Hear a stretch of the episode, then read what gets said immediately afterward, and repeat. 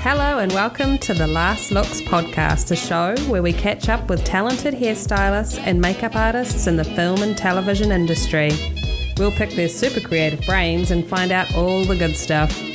Join me, your host, Jamie Lee, in finding out what's what in the hair and makeup departments around the world.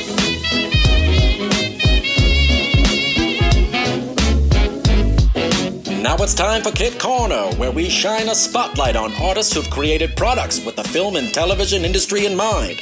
Products designed by artists for artists.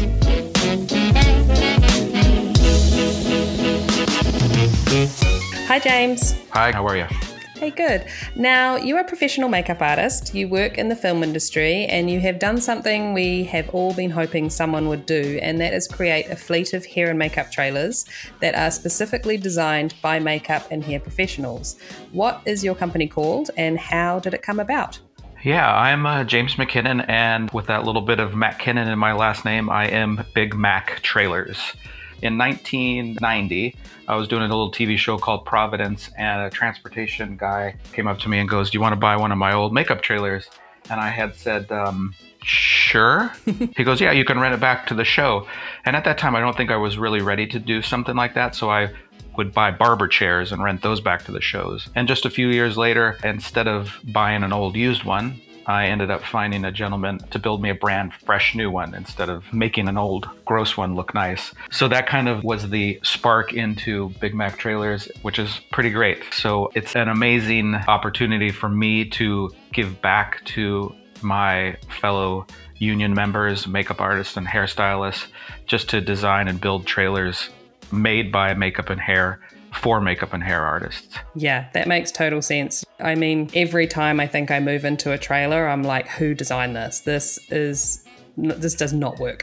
yeah. so yeah.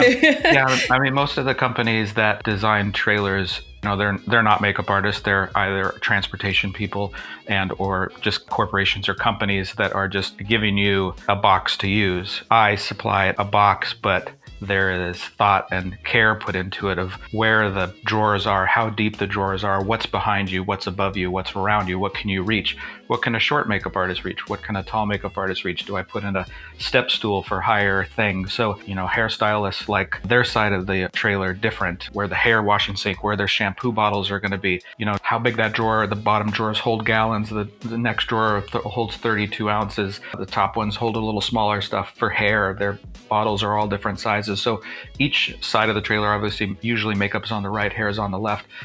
I don't want to say I split the trailer in half, but the design is overall general, but then specific stations have different things for blow dryers and where a wig dryer would be, if it can have that in the trailer. Does it have a fire cabinet? Some of my trailers have some, not all, depending on the show. If it's an effectsy type trailer, they have a fire cabinet. If it's a more makeup beauty one, it's got different floors that I know aren't going to get ruined by blood and alcohol all over the place. So there's a lot of thought and process put into it.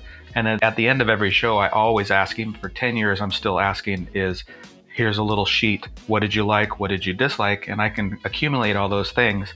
Some of the changes I can make instantly, some I have to put into the next trailer design. And then each year, products, woods, plastics, lightweight stuff, green systems, uh, try to put as much green products in there as well. Change every year. So from my first trailer to this current one, it has changed dramatically. That's very cool. And how many trailers are in your fleet? Well, I have currently eight, and I will be announcing a ninth trailer in about a month. And now your trailers are, have interesting names. Tell me about that.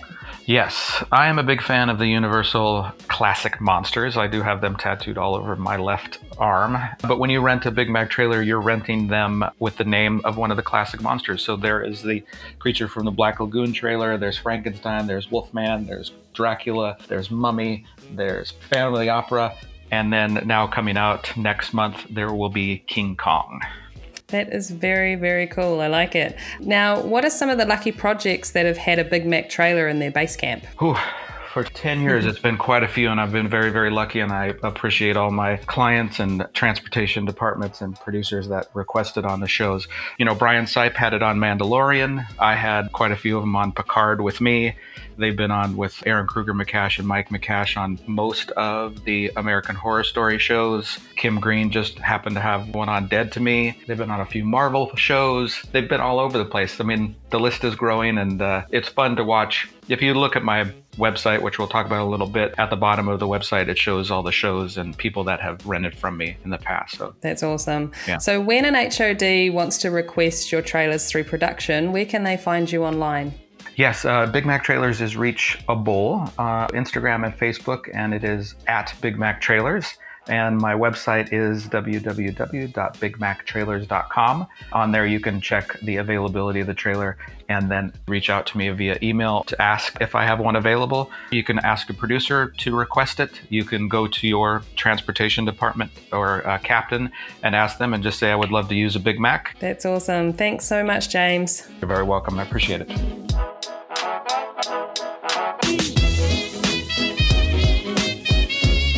Today, I'm speaking with Kevin Wasner, the guy who has probably done more zombie makeups than almost anyone else on the planet. We chat about his work on The Walking Dead, having the opportunity to work with some of his makeup effects idols, and working in the workshop versus on set. Pictures up Last looks. Rolling.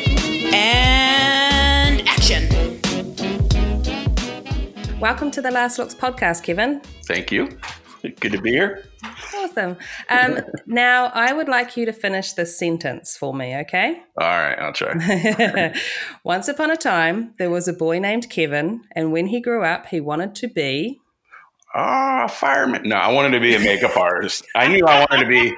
I wanted to be a makeup artist. I knew quite early on. Actually, that's a lie. I backtrack. I didn't. I didn't. I wanted to do something in puppets because I think I was a, that child of the ET era Okay. and uh, you know Dark Crystal and all those things.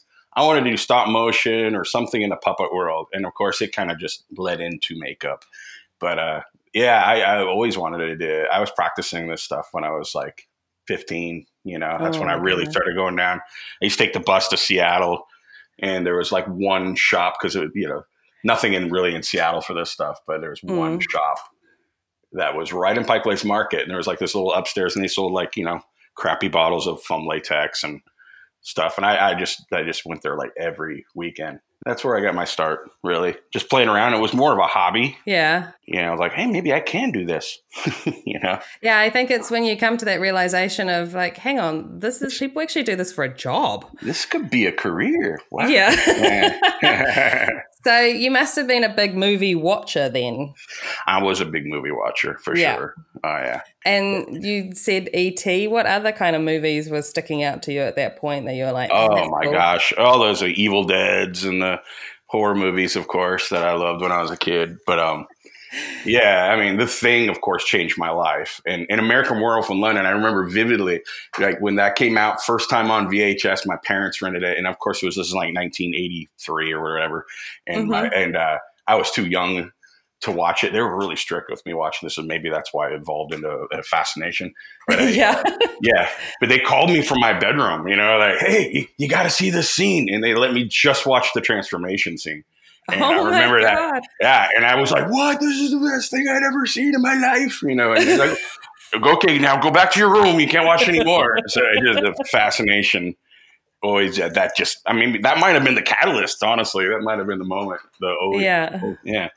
So uh, yeah, that movie it was the movie that really kind of nudged me in that world for sure. That's very cool. Yeah. And when you were going to Seattle and going to that shop and buying stuff, was that more to make stop motion stuff and puppets, or was it actual makeup? Oh my things? gosh, that was literally like those are the days where like you know stippling on latex on your elbow and then rolling it up, and throwing some blood on it, and scaring your mom. You know, Okay. uh, yeah, yeah, that kind of stuff. But I was doing a little sculpting. I was trying to make like stop motion puppets.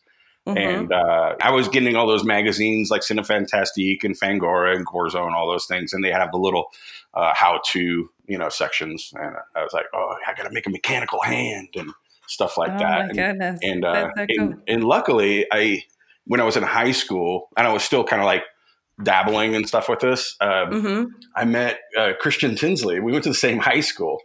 And, cool. and some other some guy was like, "Hey, uh, there's this other guy that does this crap," you know. Like, oh, okay. So, but uh, yeah, so we we ended up getting a like a a little shop together, and we practiced on each other. So we kind of like inspired each other, like, "Hey, let's keep going, let's keep going and doing this stuff." And and strangely enough, we eventually moved out here together, and then, yeah, that's that's how we started. It's interesting. That's awesome to have that buddy in crime to kind of Oh, totally. bounce off each other and get excited. And what do you mean you start had a little workshop? Like were you in someone one of your guys' Uh, garages or something? Kinda. Um, there was this place. Actually, Christian worked at this place, and I think he he got the job just because of the name of the company, which is hilarious. Is Foam Rubber City, and, and and it sounds like awesome, but it's it was literally an upholstery shop, you know.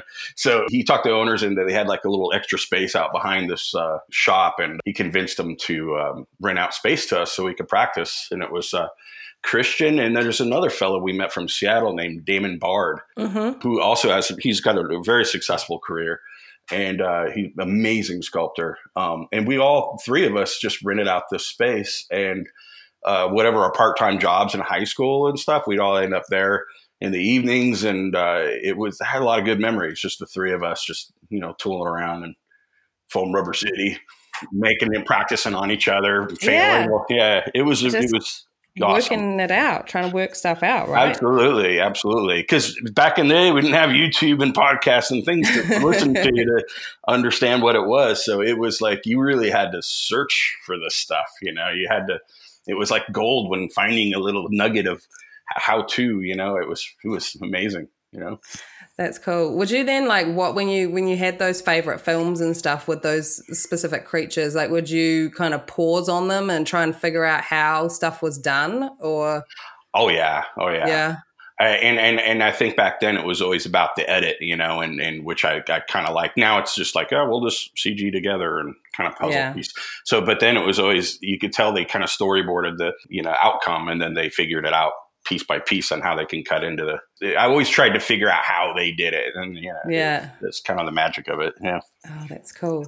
So then you guys move. You decide to move down to LA. Yeah. How old were you then? Oh gosh, I was 21, I think, 22. Okay, it's a good age. something like that. Yeah, I strangely enough, uh, we started in like Sacramento in the or in the Bay Area. Also, in uh, there was like a like a haunted house company that Christian was like, "Hey man, I got, there's a real gig," you know. You know, so I'm like, "Oh my gosh!" So we went out and worked in a haunted house company for a year together. Oh, that's Um, cool. yeah, so, which was kind of fun. It was really fun. And so this this guy was dumb enough to give us money and uh, you know work year round to build a haunted houses, which is awesome. So, and I think eventually we just uh, you're like, hey, you know, we got to make the next move, move to Southern California, and then uh, Yeah. and make that move. Yeah.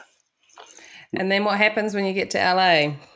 My first job in LA was working for Mark Rappaport, which is a creature effects company, Mm-hmm. and uh, it was for the, the the Tool music video. What? And uh, yeah, yeah. Shut That up. was, that was my first gig, and of course I was like, and, and I got a call back from Mark, and of course you know I did the, you know I sent out my portfolio to everyone, which was it was nothing of a portfolio, so I was just happy enough to be working anywhere. And he called, have you ever heard of a band called Tool? I'm like, oh yeah, yeah. Would you like to work in a music video? Oh yeah. So my first job was working on it was just making molds on um, you know for some of the, the stop motion puppets and uh, Mhm. actually building some of the sets and the props and um, it was a lot of fun you know it was a good good way to step in you know it was jumping into music videos it was cool Yeah, totally. Yeah. And just with someone who has that that crazy vision of um, just their imagery is so full on. oh it is it is and i would always add adam uh, jones who coincidentally was a makeup effects guy at one point Mhm. um, he uh, i would always ask him like what what's this video about and he'd just stare at me like what you what don't ask that because i don't think he what do you mean? an What's it about? it's not about anything. Yeah, it's not about anything. It's just a visual. Shut up, kid. Yeah. So what was that? What was that music video? What was the Uh, song? it's an anima. Oh wow. Yeah, uh, yeah, which is great. And I just recently went to their concert and they played that video on the background. I was like, yeah, Yeah. Yeah. pretty cool. that. That's Yeah. awesome. And then what happens from there?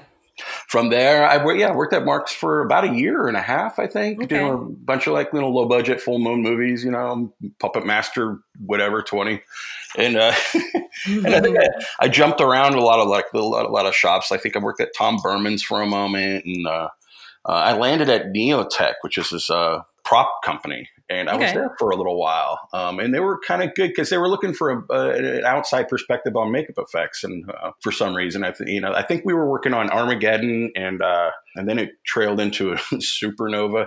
So they were looking for people who knew how to do like rubber work, and um, they were doing all the gaskets between all the s- uh, helmets and the Okay. suits and stuff. yeah. So I was there kind of to be their guy for that. And that trailed into uh, Fight Club, which was like, ah, that was the, the, the film uh, for working there. I, I loved working on that one. That was fun. yeah. What were you doing? So that was art department stuff?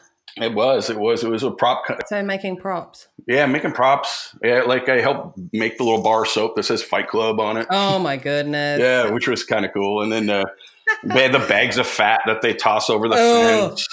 And uh, we That made all still sorts just of, creeps me out. Yeah, it was pretty gross. pretty gross. But it was fun. Yeah. That's awesome. I see because I was looking at your IMDb and I'm just like, there's art department, there's actor, there's special effects. I'm like, geez, Kevin gets around. He's been doing it all. Right, a little bit of everything. I'll do whatever. Yeah. That's awesome. But Yeah. I also, what stuck out to me was prop maker for the cell. Now, The cell, yeah, yeah. There was um, a lot of little, just little things. There was tools, um, like the some of the torture tools that were okay. basically they were meant to look like seahorse pattern, if I remember. I mean, this is so many years ago. And there was like an intestine puller that I made, like this little wind up thing. It was pretty, some really gross stuff. to be Oh honest. yeah, that that film visually is disturbing as hell. Yeah. So that's why I was just like it caught my attention. But I was wondering, did that workshop have anything to do with the horse? The horse. You know, Do you I don't remember believe that? that. I don't think so. Okay, I don't because that so. oh, that image is stuck with me. I can tell you that much. No, there was like a bleaching tank that we built. Okay, And uh, I'm trying to remember. I remember I made a collar. There was two different like neck collars for Mhm. Jennifer Lopez, yeah. and I built on the. There's like a rough one, and then there's like a really beautiful one. I I made the rough one. So it's uh, yeah. So it was it was fun. I was there was so much stuff on that. The one thing about working at that prop company Yeah. was that there would be like literally 10 movies going on at the same there'd be like a board with all these movies going on and half the time i didn't know what they were No. so it was they would churn out stuff so it's a totally different world i remember at one point they were like here work on this gun and i'm like aging a gun and then and then i go and see the movie the mexican and it was the whole movie was the mexican was the gun from the mexican and I remember like standing like, hey, that's a thing I worked on. That's crazy. But they were just churn out stuff so fast. It was insane. So that was kind of fun thing yeah. to do. But I, I, I think I, as I was there, I was like, I need to get back to what I came out here for, which was, Yeah. you know, makeup. So I finally had to, you know, leave that company and, uh, you know, and then I, I think I, I jumped right into like XFX and, um, you know, bounced around a lot of, you know, a lot of shop bouncing around. Yeah. Yeah. That's awesome. And then were you going on set at any point during during I that, or was that a little bit shot- yeah i went on set for well when i was at the prop company we if it was needed but most of the time it was sent out and you never saw it again Right. um, but i did get to go on set for fight club a little bit and oh, that's uh, cool. yeah it was kind of cool there was and, and and a few other shops but the smaller shops it, i was on set all the time because as you know in smaller shops it's like you carry things all the way through and then you go to set with it whereas like uh, when i was at Cinovation, you know you get departmentalized you know you're in the you're in the mold shop you're in the mold shop you're in the foam room you're in the foam room you're in this room you know so Yeah. yeah it took a little while and i think i was yearning i'm like okay I, I, I like i like being in the shop Mm-hmm. but I do like seeing how it is on set, and I like to the control of how it the end product is going to be on set. So that's The goal of where I was yearning. That was the yearning, and I think anybody that's in the shop would say that too. They're like, "Oh, I want to get out of here, you know. Yeah. Unfortunately, that's the truth, but yeah. Well, no, I think it's. I mean, you may even get to that point too, where you, if you're just on set all the time, you might be like, "Man, I just want to see a makeup through from start to finish." Totally, totally, Like- absolutely. How often now do you get to do you know start with the sculpt and go all the way through to applying it and looking after it on set? I mean that, everything's that now of is more of a, a when I well I've been at K and B for the last you know 14, 15 years or something like that, and uh, yeah. I got to the point where yeah I would be able to sculpt the makeup and watch it and then carry it on to set, which I preferred to do because I can only answer to myself if it doesn't work, you know. you know, but the edge is not in the right spot, er, you know. yeah So, and it's my own fault. So, it, you know, it's, uh, I think all of us are a little bit of control freaks when it comes to that, you know, because when sometimes you open up a box and you see something and you're like, this is fantastic. And then you put it on and it doesn't quite work. So, it's, yeah yeah. So it's nice to be able to have that control from the beginning. But Totally. also I think it's just uh it's satisfying to just be like, yeah, I did this from start to finish. Start to finish. is- Yeah. And it's your baby, you know, it's, Yeah. kinda- yeah, it's cool. You have a little more That's pride in it for sure. Yeah. Absolutely. So while you're coming up uh, through all of this and making these little changes to get to where you're wanting to be, at any point was there like a single piece of advice that you received from somebody that really yeah, stuck with you? I, I think the biggest one was going into being on set and the confusion of when you first start working on set on a frequent base. You know, is I think Yeah. just be really communicative with the AD department, and um, and that is something I still you know know when to go in and when to go out when you're doing your last looks and things like that. But if something's going to take a little longer than a last look, let them know and let them know the problem. So they just need to be informed at all times. You know yeah. which I see a lot of times where like, ooh, there's an edge there, and they're like, I don't know what to do, and people panic, and I'm like, yeah, just gotta let them know, you know, it's just gonna be this, and if it can't, then you're just letting them know that there's a situation, you know. Yeah. But uh, communication is just is really important, you know. That's the one thing I've it's stuck with me for sure. Absolutely, because it can. I mean, yeah, I mean, there's no point in freaking out about something and just like say something, and they'll be like, "Yeah, go. You've got ten minutes. Sort it Yeah, out." yeah. and if you don't have ten minutes, then they know, you know, Yeah. hey, okay, we might have to fix this in post, and this time is more important than the minute you will take to fix it. So yeah. yeah. So, looking at your incredible resume, you did some traveling overseas as well for some of these films. You did some location stuff. My, yeah, quite a bit actually. But uh, early on, quite a bit. I'd say my favorite was Passion of the Christ. That was Yeah. yeah. I mean, it's a long, oh, you know, a long stint in uh, Italy, Oh wow. all over Italy, and uh, Yeah. I, you know, it was it was beautiful. The people were beautiful. The the film was really challenging. It was it was the hardest job I've ever had to do, but most rewarding. oh my goodness. That yeah. Yeah. Normally that's how it goes, isn't it? yeah, I'd hate yeah. I'd hate for someone to say it was the most challenging and I hated the end result. That would suck. yeah, it would, but Yeah. luckily you don't hear it that often. So yeah, yeah. so how long were you in Italy? I think it was just over five months or close to maybe over six, something like that. And uh, Yeah, that's a good chunk of time. it was a good chunk of time. That was a good one. And uh, I think off and on, I was over in Prague for, I did like three films in a row in Prague. So I was there Oh, for I love Prague. a little over a year. I, that was fantastic. Yeah. Um, I, I think when I I only I've only been there once and it was for just like ten weeks I think I was there. Yeah. But I remember saying to you and Kieran that I was going over and you guys were just like, We love Prague. yeah. Yeah. Well, that's where I, that's kind of where I met Karen. So yeah, Ah, a lot of good things came out of Prague. Yeah. It's, Yeah. it's an awesome city to hang out in. yeah. Oh, hang on a minute, because you went. I remember talking to you at one point about Hostel. Where you, you went on set for that? That was That over was- like that- that Eastern in- Europe somewhere, That right? was in Prague. That was Prague. Yeah. I did Hostel one Ah. and, and two there. oh Uh, my goodness! Yeah, yeah, and it was interesting. Yeah, that first Hostel movie was was really uh, fun, but uh, it was pretty difficult because I was by myself for the show, and so a lot of it. I mean, and, and you're in your, you know Prague, so there's not like any makeup stores or you know anything like Yeah. that. So a lot of this stuff we had to kind of I just had to come up with on the fly. So it was what it was. A lot of in that movie, I was like, eh, this is some little horror movie. No one's ever going to see it. my god! And then opening weekend was like 90 million people. I'm like, oh my gosh! I had, a panic attack opening weekend. Yeah. Like, oh I was down in I was down in little old New Zealand watching it. I was like, Oh. this shit's messed up. This Yeah. is awesome. uh, yeah, that was that was a time. Well, I mean, that's what you got to do. You've got to have a pretty big hat, and you've got to pull things out of it sometimes, Oh, and just be like, time, yeah. "It is what it is. Yeah. I'm going to do my best and walk away." Yeah, yeah, it was. It was pretty, pretty much that. It was all out of hat stuff. Yeah, for sure. But it was cool. I was very thankful to be on that one for sure. Yeah, I mean, you've done quite a bit of gore stuff, haven't you? Ah, yeah, yeah. It's kind of what I mean. Yeah. I worked at KNB for quite a while, and they are the kind of go-to guys for doing some horror movies. They're Oh, okay. you know, um, you know, they're masters at it. So yeah, I was we do I did a string of horror movies one after another. It seemed like I did the Hostel one, two, and Hills of Eyes, and And there's a bit of Grindhouse and Oh, Chainsaw, Grindhouse. yeah. yeah, Grindhouse is fun. Planet Terror. Yeah, yeah, those are those are fun ones. Yeah, That's awesome. So throughout this, you're not in the union, are you? So yeah. No, is, wasn't. that's I'm I'm sure that's grinding your gears a little bit to be Uh, able to be on set and follow things through like you like to. Yeah, at the time, I mean, this was all shoot. Most of it was shooting in Europe or overseas, and so it was kind of fun and stuff. But it was painful because none of those hours I could acquire to gain my, you know, my union status. So Yeah. I'd come back and I'd be like, you know, work three years in a row on stuff in Europe, and then like, oh, I'm never going to get in the union. You know, this is insane.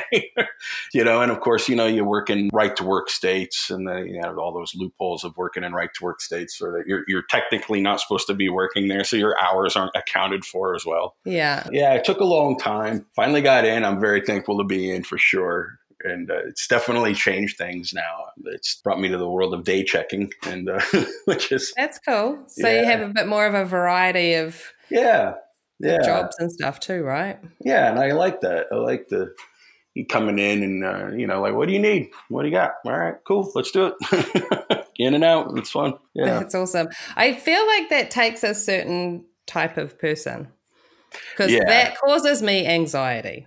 And I know, and I know I probably shouldn't admit that, but No, it's it's, just true. it's like it did for that- me at first. It did for me at first, but now it's like there's, you know, it's you know, you can only be as good of what they supply you and what you can do and this and that. And and I've never had I, touch wood. I haven't had the situation where I come in and it's just not worked out at all because I, it's fine. Every it's usually great. I mean, you probably know most of the people that you're coming in to help out, right? Um, sometimes, yeah. Yeah? I've had a few where I had no idea who the people were. Um, Okay.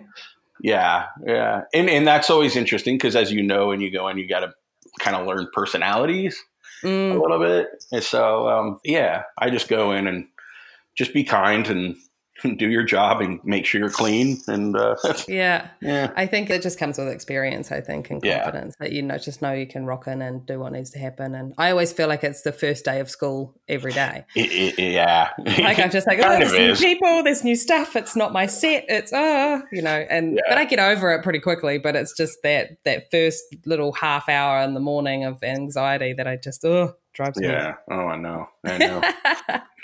Yeah. So, what was the job that you were on that got into the union? Was it The Actually, Walking Dead it was The doing? Walking Dead. It was The That's Walking awesome. Dead. Yeah, and it was strangely, it was season two of The Walking Dead.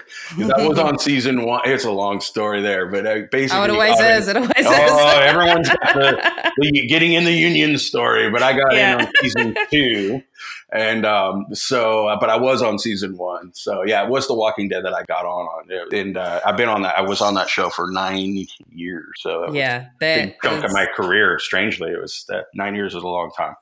It's amazing because I mean it was an international phenomenon. Like, uh, Oh yeah.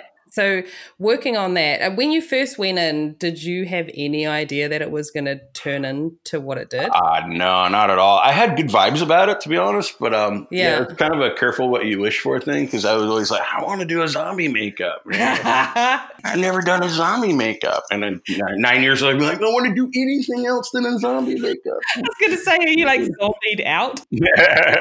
yeah, no, but it was um, it was really cool. Like the first season, and you know how you always get the looky loos coming up, and like, what is this? We're Walking Dead. I never heard of it. And it was three cut to Mm. three years later, there would be literally three, four hundred people standing outside the set Oh looking to goodness. get autograph. I've never experienced anything like The Walking Dead. It, it, was eh, people would just be waiting outside down the block, and it, it, I remember Karen got, got on the crew, and she got creeped out a few times. We'd be driving by, and people yell out my name. She goes, "How do people know who you are? like, what the heck is Oh this?" my goodness. yeah, it was really kind of bizarre to see the the growing of it, but it was yeah. I mean, that'll always be like a part of my life that that show for oh, sure. absolutely. I mean, I was thinking about it earlier and I was just like, God, Kevin has probably done more zombie makeups than anybody else that I know on the planet. Do you know what I mean? Yeah, like, no, oh I, I tried to do the math before, and like the average zombie per episode, and I've, we've done I've done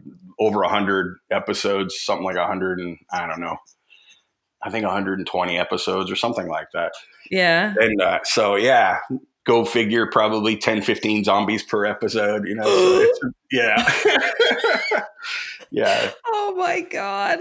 That is crazy. Yeah. So within that, how, I mean, how do you keep, I mean, because you guys had a, a zombie look. Obviously, it was established Yeah. and worked out in that first season kind of thing.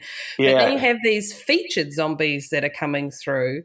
How do you just keep that fresh? And that's a stupid word to use when I'm saying zombies. no, yeah. But, um, we um greg greg was really specific the first season he was always come up and going hey you know okay they you know it's the first season it should they should look kind of like uh emaciated and this and that and color but each season i don't know if it was it was kind of an unspoken thing but we always went a little little further and a little further and a little further and and then they you know they got to the point where of course they none of them had lips and stuff so by the, the mm-hmm. last season, I, I wasn't on the season ten, but I know that yeah, it's just like they don't have skin anymore. You know, they're like gone, and they've explored every option of how to make a zombie at this point. You know, it's yeah, it's uh, it was a big creative team pool. Basically, everyone shot in ideas, and everyone kind of bit off each other, and it was very kind of fun. Actually, a lot of people are like, "Are you tired of the zombie makeups?" And I go, "No, no." Actually, it's kind of fun because each time was like Mr. Potato Head. You know, Mm. we had a wall of appliances. I think we had uh, like over 200 and something appliances that you kind of go over and it was all organized and you just kind of, oh, there's a nose, there's a chin, there's a face, there's a forehead. And then uh, we kind of just look at the performer and we knew which pieces worked best for each performer. So And you're stuff. building a zombie. Yeah, it was totally Mr. Potato Head. It was like, "Merp, merp, merp. okay, there, there it is. That's done. That's good. Moving out, you know. So, and we got down really fast. I mean, we tried to get them down to an hour and a half to two hours, and that's like bald cap, you know, false teeth, you know, Oh full. I mean, it was, uh, you know, laying hair and anything, and everything. So it, we got it. We we be, all became machines at making these zombies and kicking them out. So yeah, Absolutely. So when you've got these the the real featured ones that have something weird Yeah. yeah. going on that's a little different than others, how much input did you have in the middle of all of that kind of character design? Yeah, quite a bit actually. Yeah, I mean, there'd be the script that we'd start with, and then Greg would Yeah. always come and say, "This is this is the idea that we have," and then we put in our input for sure. And uh, yeah, it was always something. I mean, it was always written in the script, and a lot of times we'd always laugh because it would be written in the script, and then we'd put it. You know, it would be very specific in the script, and then on the day they'll be like, "All right, there's a oh, stab it in the head," and it'll fall on the ground, and we're like, "Okay, moving on." Like, oh, okay, I guess there it is. but So uh, they were but, um, happy with it then.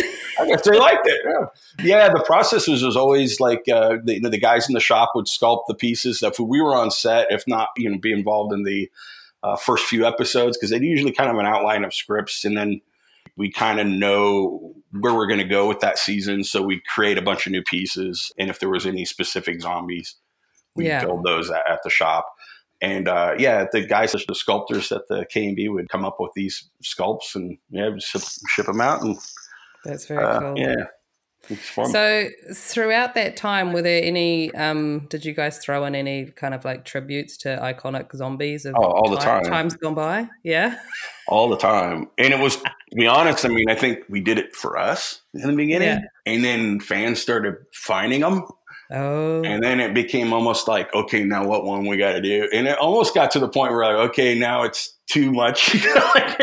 so, but yeah, we did every, I think every iconic zombie from any Romero movie, anything, you know. And uh, and then there were some that weren't even zombies, like just from like Night of the Comet, like really obscure ones that we just throw in. And it was just for us, you know, really a lot of the times.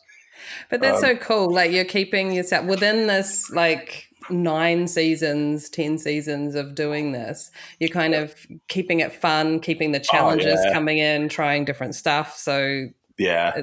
that's we awesome. we had so much fun on that, and and I love all those guys. They were like big family, you know. And, and uh, Greg had so much fun with coming up with that stuff. I have to say, and sometimes he wouldn't even let us know we'd open up boxes, and we're like, "Oh, here's a you know American Werewolf from London Jack puppet, awesome! this is really cool." And uh, so we slipped that in there. We did all sorts of stuff. I think we put the Creepshow crate in there at one point, and uh, some Raiders of Lost Ark references. And Oh, Greg was always coming up with great ones, like a license plate that was from Jaws, the one they pulled out of the belly of the shark, yeah. and some ones that people not didn't pick up on. So there's all sorts of little things. But I think it, like I said, it was. I felt like it was more for us because we were just having fun, and then it just got picked up on. Yeah, but it's awesome that it was in an environment where you felt like you could do that. yeah, Like- yeah, yeah, yeah. That's very cool. very friendly, very fun, very light. It was fun. Yeah, that's nice. So going from fun to talking about the humidity that is um, in Atlanta and the Oh my gosh, How was that challenge with That- all those makeups? that was the worst part, to be honest. yeah. And, and the uh, environments that we were in a lot of the times. And I, I mean, I'm a kid that grew up in Seattle in the woods and stuff, but their woods are totally different thing, you know? Mm, So it's uh, that humidity. And uh, a lot of the times we get done, you know, we do waves of makeups and then we'd send people out to watch the makeups. And I'd be on my third makeup and I go out and see my first makeup completely falling off. You know?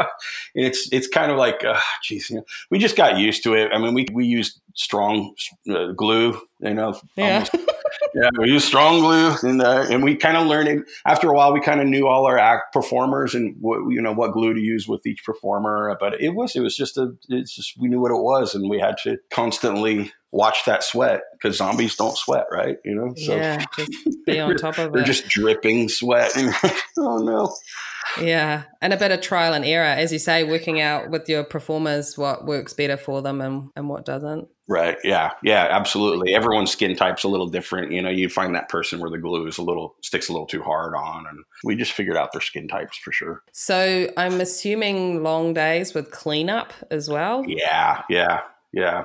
I think at the beginning of the first couple seasons, we would uh we actually had more times with the zombies, but I think we got smarter. And Greg worked out this great way of like, okay, any scenes with big zombie numbers, they would always have something to shoot before that, so we'd have a little extra room. Otherwise, we'd be there, you know, Yeah.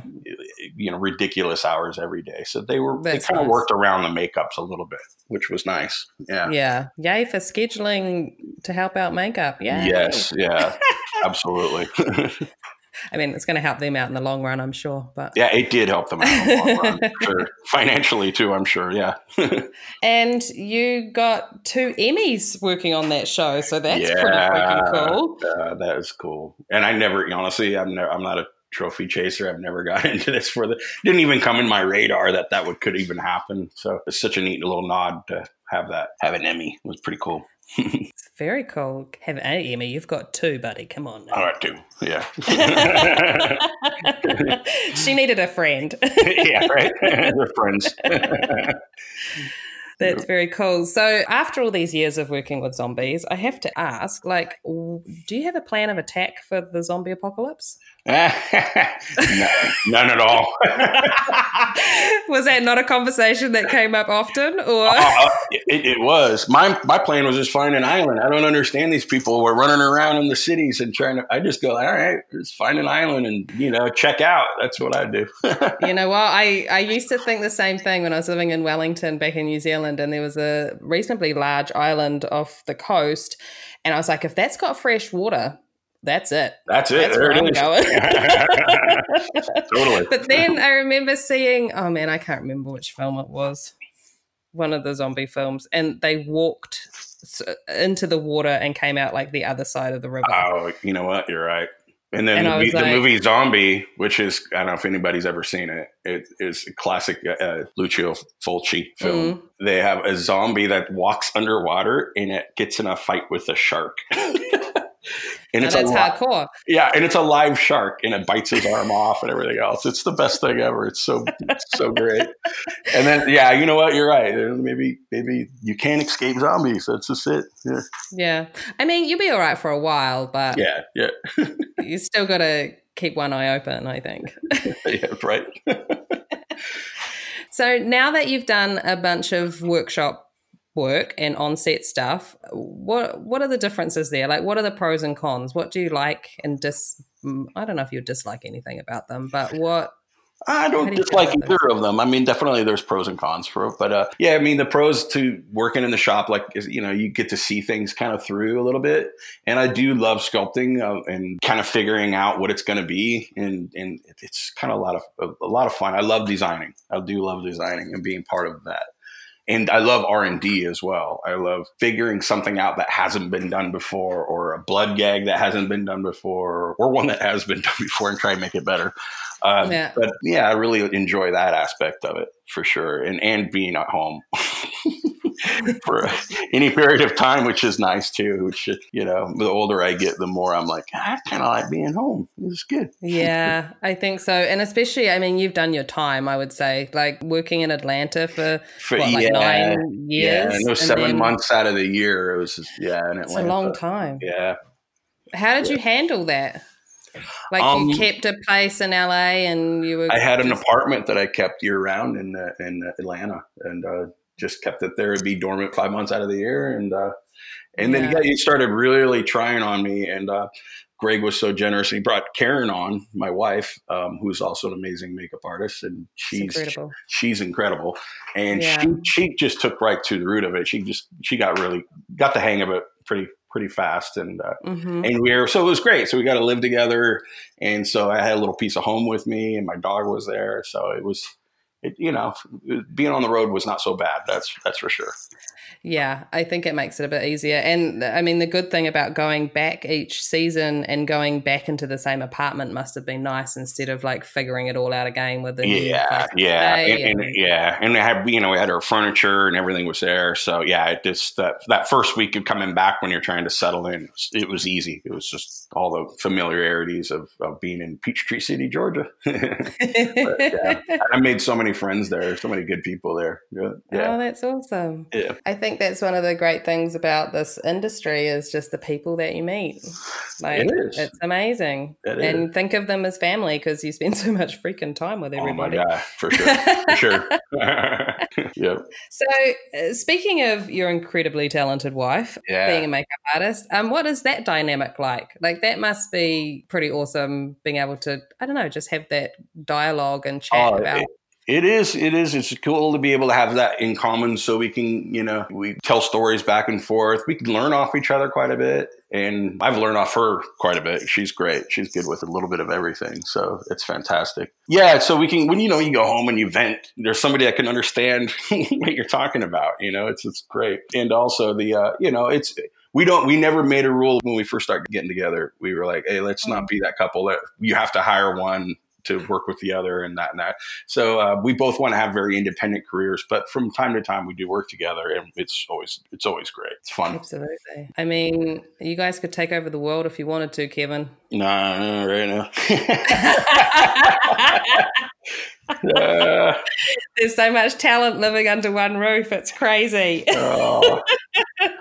We talked about it we talked about it We- let's, let's open up our own shop and nah, nah. like nah that's i don't know if we want we don't like responsibility like that either well, what about do you see yourself being in a position at some point of being the head of department on films or jobs or anything like that? Is that an ambition that you would like to like? Would you like to try that out?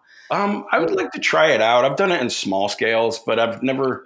It's not. It's it's not ever been a motive of mine. Actually, I think a lot of times when head of departments you get that position, and they kind of lose the um, sometimes the uh, involvement in the creative process, and that it's all you know. Of course, the scheduling and the, all that kind of stuff takes over, which Yeah, I there's a lot of a paperwork and paperwork and, and, and hiring and letting you know all the that stuff that I've never never really been fond of to be honest. So yeah, uh, I, I like going in there and doing the makeup. You know, I've always been a kind of a blue collar makeup artist. You know, that's very cool. Well, I mean, it's just you're about the art. You want to be creative. You want to get your hands into it. You don't Yeah. be yeah. yeah. That's awesome. And tell me this: Do you ever do any normal makeup, like beauty makeups or anything like that? Uh, I have, but uh, it's not something I'm comfortable with. I this is something that uh, it's funny. I, I really need to brush up on it.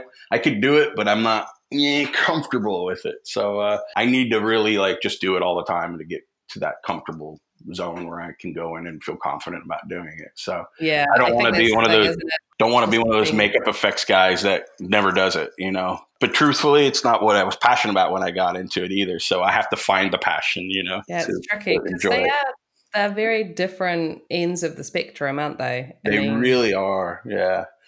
And I feel there's, I, I'm constantly working doing makeup effects, so it hasn't arisen as much as I thought it would be. Yeah, it's something I need to do for sure. More tools you know, the better you are for sure, you know? Yeah, but I mean, at the same time, if you know steady work is coming in for what you specialize in, then that's awesome. Yeah, yeah. No, it is. It is. Yeah. Is there a type of makeup that you? I mean, you've obviously done a lot of zombies. Oh, yeah. You've obviously you've done a bit of gore now. Yeah. Um, have you done much in the way of likeness makeups and aging and things like that?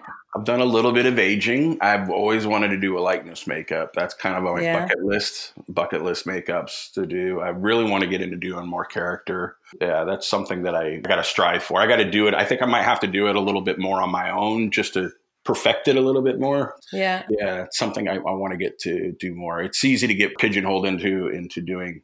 You know, you're the zombie guy, which I get all the time. I go on set, you know, oh, you're gonna do something else on a zombie, or uh, you're gonna do something else in gore, and I go, "Uh, yeah, I could do other things, you know.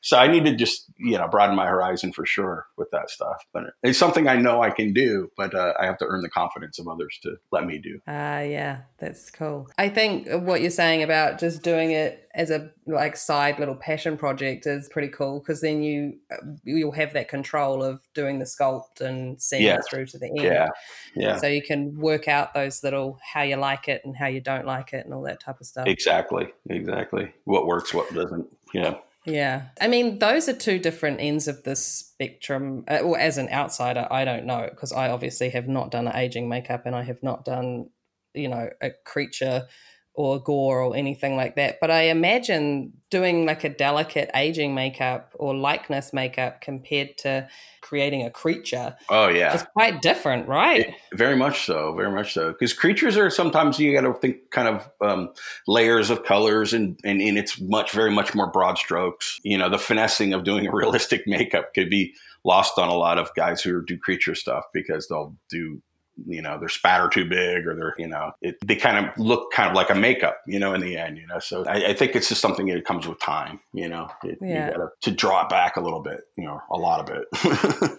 To be able to have like a bit more of a delicate touch. exactly, exactly. That's very cool. I love it when I'm watching something and I don't realize that they have appliances on because they're so subtle and beautifully Oh. done that you're just like, what? Oh, they've got a nose on? I had Yeah. no idea. Like That's just my favorite. little, I love that. yeah. Oh, Yeah. it's amazing. And, and, yeah, and, you're- and I've had- it's happened to me many times. They're like, "Oh, I didn't even know he had a nose tip on. That's fantastic. That's good." I did, I did some uh, makeup sculpt for. I didn't apply it. Dave Dupuy applied it, but I sculpted these pieces for um, Gary Oldman for the Book of Eli movie, oh, cool. and it was just bad acne skin. It just transfers, Mhm. and and there was like nine pieces to it, and it took a couple you know tries to get it right, and. Uh, but it was like the biggest compliment ever. I was walking out of the movie theater and I overheard someone walking out. I'm like, I didn't realize Gary Oldman had such bad skin. And I was like, yeah, that's right. Yeah, that's good. That's awesome. Dave knocked, Dave knocked it out of the park on that. It was fantastic. Yeah. I feel like I could have actually been that person. I probably would have been Yeah. like, what? I didn't know his skin was that bad. I don't remember seeing it like that before. Yeah. That's very cool. He's a great face to transform, though. He Oh, really man. goes. He's done That guy loves it. He loves it. He's, it wasn't even scripted that to have that. He just thought, oh, this character should have bad skin, and that's what he wanted. So he got production to pay for bad skin. That's very cool. He loves wearing the makeup. I know that. Yeah. Yeah, I think it's just so much more of a collaborative situation when an actor wants to really lean into something like that and has those ideas, like, and wants to do it and is willing to sit there and have it done and wear it and look after it throughout the day and all that type of Oh, stuff. yeah. Like, that's uh, it's awesome. It is awesome. Other than the guy sitting in the chair rolling his eyes like, "Uh, how much longer? No, yeah. yeah, they're passionate about it. It's great. It's Yeah. nice. It's nice. it is. I think they, I don't know, they they have more respect for your craft as well. I think when Yes, they, they do. Yeah. give you that time and yeah, it's awesome. Yeah.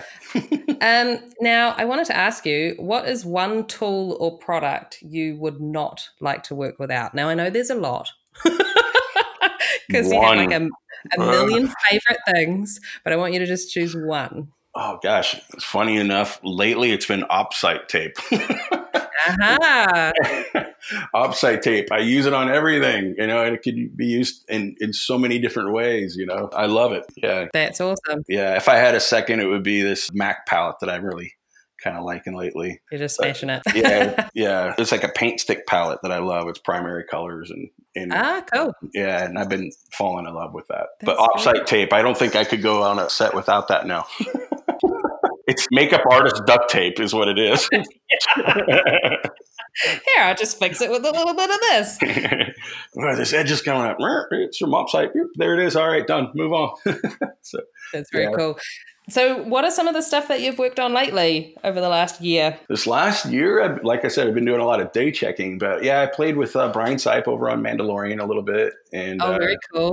Were you yeah. a Star Wars fan? Oh my gosh, yeah, totally. Okay, so, that's So- pretty cool. Yeah, I was yeah, I was geeking out the whole time. Of course, I can't talk about any of it, but it's uh, yeah, it was cool. Um, I did a, a bit of Orville, Oh, cool. yeah, and then I was working on a show for KNB uh, this last year called Jupiter's Legacy, which was a lot of fun too. So that was a Netflix show, as it's, uh, up and coming. So yeah. Awesome. Oh, and Space Jam Two. Yeah, how many years later? When was the first know, Space right? Space Jam Two. So that was that was heaps of fun too. That was that's fun. Yeah. Awesome. Oh, so you did some stuff on Legion as well. You went in and helped in, out on that. I did a little bit on Legion. Yeah, there was Aubrey Plaza. Mm-hmm. It's the end of her, her demise. Spoiler, sorry, but she cuts her throat and she's bleeding. So I did a neck gag for her where she bleeds out and dies, and then she turns into this show is so surreal. Uh, She turns into this like tree thing. So we, we glue a bunch of vines on her, and she blends into a tree. It was pretty wild. I have to watch the show because it was it's very surreal set to be on. Everything seemed a little you know disconnected and, and bizarre. And there's there's these characters that look like blue meanies and that run around. So we did those a couple days, and yeah, So that's a that's quite a variety right there. I mean, you're going from like a throat cut gag to nature meanies, tree yeah. and then blue Yeah. meanies running around. I haven't seen the show, but my husband watches it, and I walk in every now and again, and we'll just like look at the screen and be like, "What is this? What are you Yeah, watching?" yeah. pretty surreal. I caught bits of it, Yeah. but I'm like, I kind of like this. This is really cool. Howard, I know that he loves that show. Those guys are fantastic, and I think we were all sad to see the series end. And uh, yeah. yeah, this is one of those shows that you're like, wait, this can this just go on forever? This is a good show. That's awesome. Now, if you could choose one person to hear on the podcast, who would that be? Oh my gosh, you know the best storyteller in makeup effects is Craig Reardon. Really? Yeah, he's amazing. Okay. If you do it, be prepared for a five hour podcast though. I don't know if I have the stamina for that. We Yeah, might I know, do it right? in parts. he is fantastic and he's a good storyteller and i have to say that i'm a massive fan of his work and he's not shy about telling stories he's really Oh, good i mean cool. the guy worked on E.T. for christ's sake you know so i was geeking out on that and goonies and all the other Oh. movies yeah so Well, this is the thing. I mean, you come up, you know, you are a fan of these things, you come up, and then what? You get to meet the people that Oh, yeah. helped create that stuff that you were geeking out over when you Oh, were young.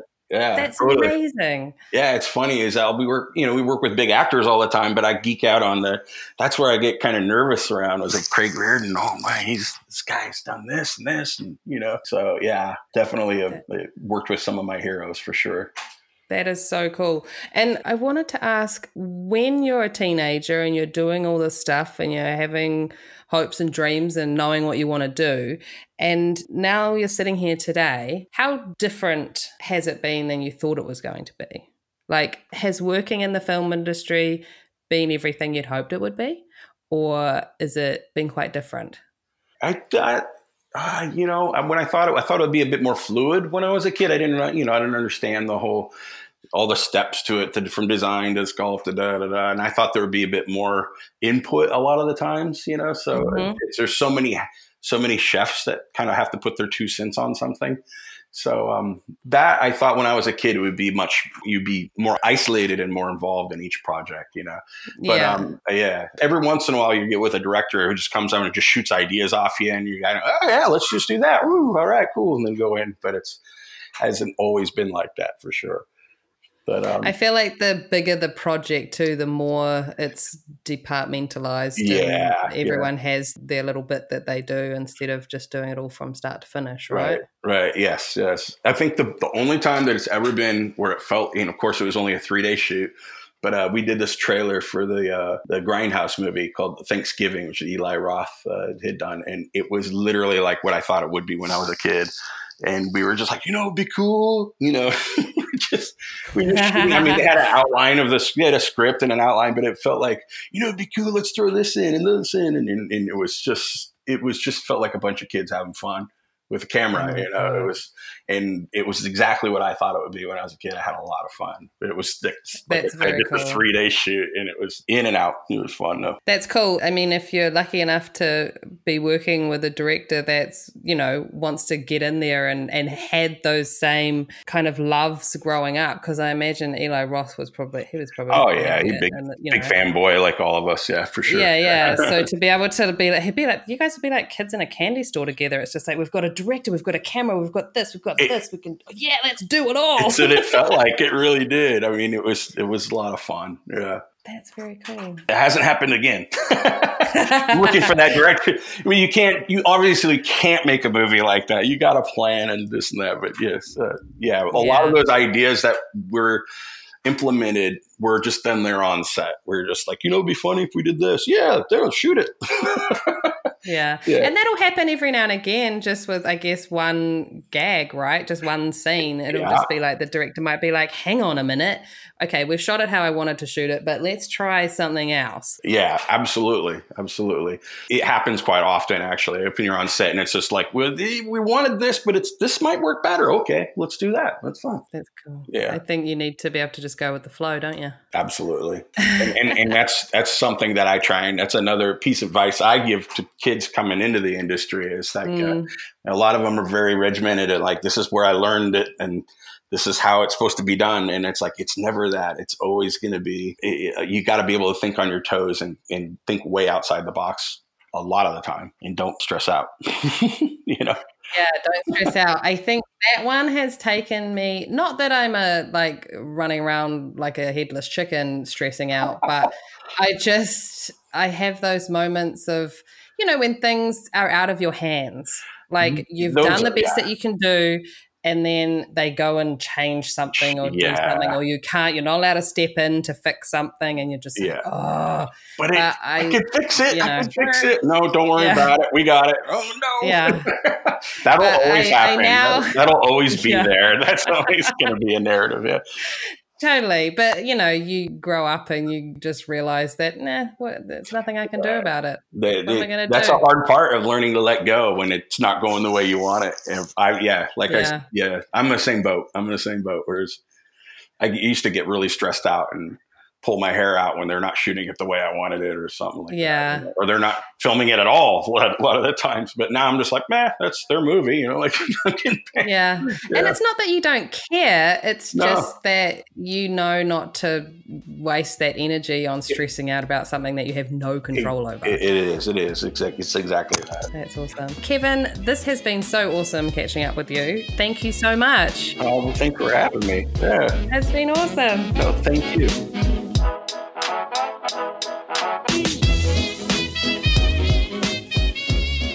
Links to see more about our guests, go to our Instagram at The Last Looks Podcast or our website, thelastlookspodcast.com.